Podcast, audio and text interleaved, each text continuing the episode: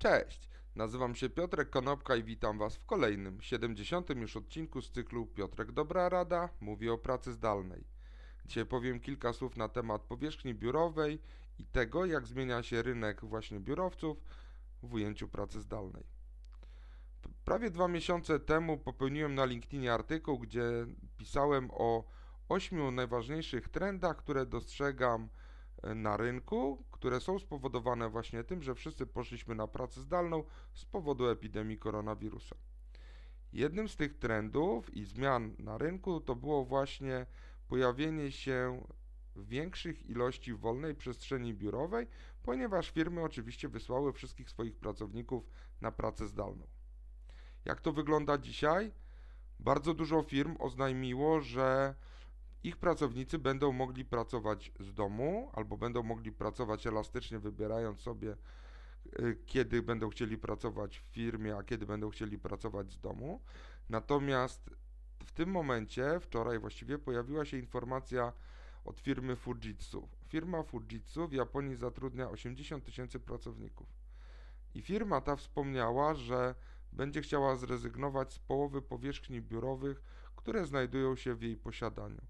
Co to oznacza dla rynku? Oznacza to, że być może jest to pierwsza w ogóle z firm, która zaczęła postępować w ten sposób, że ogranicza swoje powierzchnie biurowe. Przypomnijmy, że w tym roku w Warszawie zostanie oddanych do użytku bodajże 9 nowych biurowców, co przełoży, właściwie wszystkie w centrum, co przełoży się na bardzo dużą powierzchnię biurową dostępną dla nowych firm. I jak sobie te firmy e, posiadające biurowce, jak firmy inwestujące w deweloperkę po stronie komercyjnej, jak firmy sobie poradzą właśnie z pojawiającym się trendem, który mówi o tym, że pracownicy będą chcieli pracować z domu. W maju wspólnie z firmą SW Research zrobiliśmy badanie, z którego wynikało, że tylko 1 czwarta Polaków chciałaby pracować na stałe zdalnie, a połowa, czyli kolejne 25%, w ogóle rozważa to, żeby pracować częściowo zdalnie, a częściowo stacjonarnie. Całkiem niedawno pojawiły się badania, czy wyniki badań, które zrealizowała m.in. firma Randstad i w tych wynikach wychodzi, że odsetek osób chcących pracować całkowicie zdalnie bądź w modelu mieszanym obecnie jest 75%. Równocześnie tylko 25% firm jest zdecydowanych na to, żeby na taką sytuację pracownikom pozwolić. Co to oznacza? Pracownicy chcą pracować z domu lub bardziej elastycznie.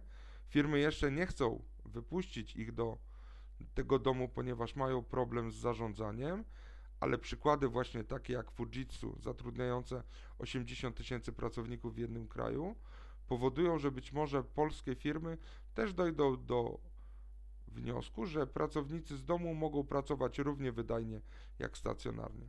I wtedy popyt na powierzchnię biurową pewnie spadnie. Zastanówcie się, co ciekawego mogłoby znajdować się w Waszych biurowcach na tych piętrach, które będą stały puste w chwili, gdy nie będzie tam żadnego najemcy. Dzięki serdeczne, do zobaczenia i usłyszenia jutro. Na razie.